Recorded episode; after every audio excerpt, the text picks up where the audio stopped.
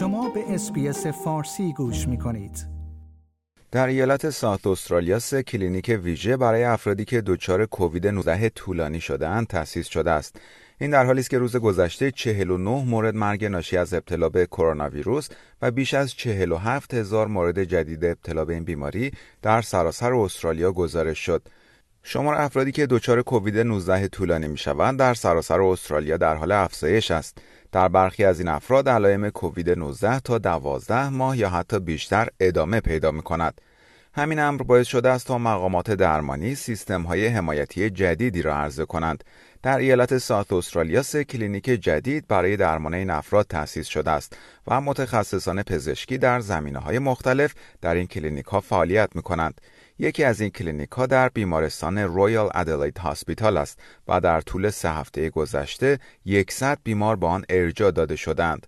سندروم کووید نوزده طولانی هنگامی تشخیص داده می شود که یک بیمار دوازده هفته پس از عفونت حاد دچار علائمی مانند خستگی و تنگی نفس باشد و این علائم برای دو ماه دیگر ادامه پیدا کنند.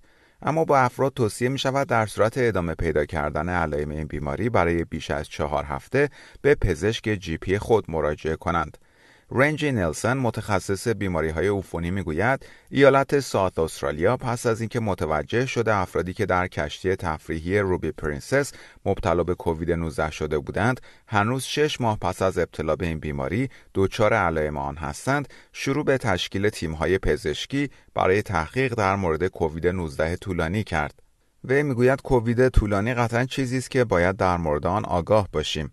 آقای نیلسن افزود: به دلیل تعداد بالای مبتلایان، کووید طولانی در حقیقت تبدیل به یک همهگیری کووید طولانی شده است.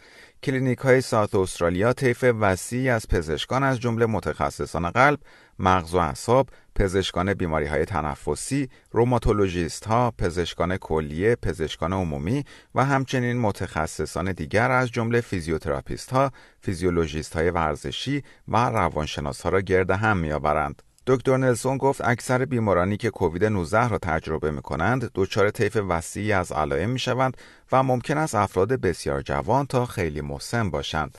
این آرزه می‌تواند بدون توجه به اینکه آیا یک فرد دارای بیماری‌های زمینه‌ای است یا نه و بدون توجه به شدت علائم اولیه ویروس بروز پیدا کند. در برخی موارد کووید نوزده طولانی بیماری‌های زمینه‌ای مانند مشکلات قلبی را تشدید می‌کند. دکتر نیلسن میگوید تأثیر کامل کووید نوزده طولانی در استرالیا در چند ماه آینده در پی افزایش شدید موارد ویروس در پایان سال دو هزار و بیست و یک و ماه‌های ابتدایی سال دو هزار و بیست و دو آشکارتر خواهد شد. اما وی میگوید شواهدی وجود دارد که نشان میدهد نرخ بالای واکسیناسیون در کشور به کاهش تأثیر کلی این سندروم کمک میکند. دکتر نیلسن میگوید مطالعات همچنین نشان داده است که اکثر افرادی که دچار کووید نوزده طولانی میشوند ظرف شش تا دوازده ماه بهبود پیدا میکنند. وی گفت با این وجود ما قطعاً بیمارانی داریم که حتی پس از گذشت دوازده ماه هنوز بهبود پیدا نکردند. لایک، شیر، کامنت. اس بی اس فارسی را در فیسبوک دنبال کنید.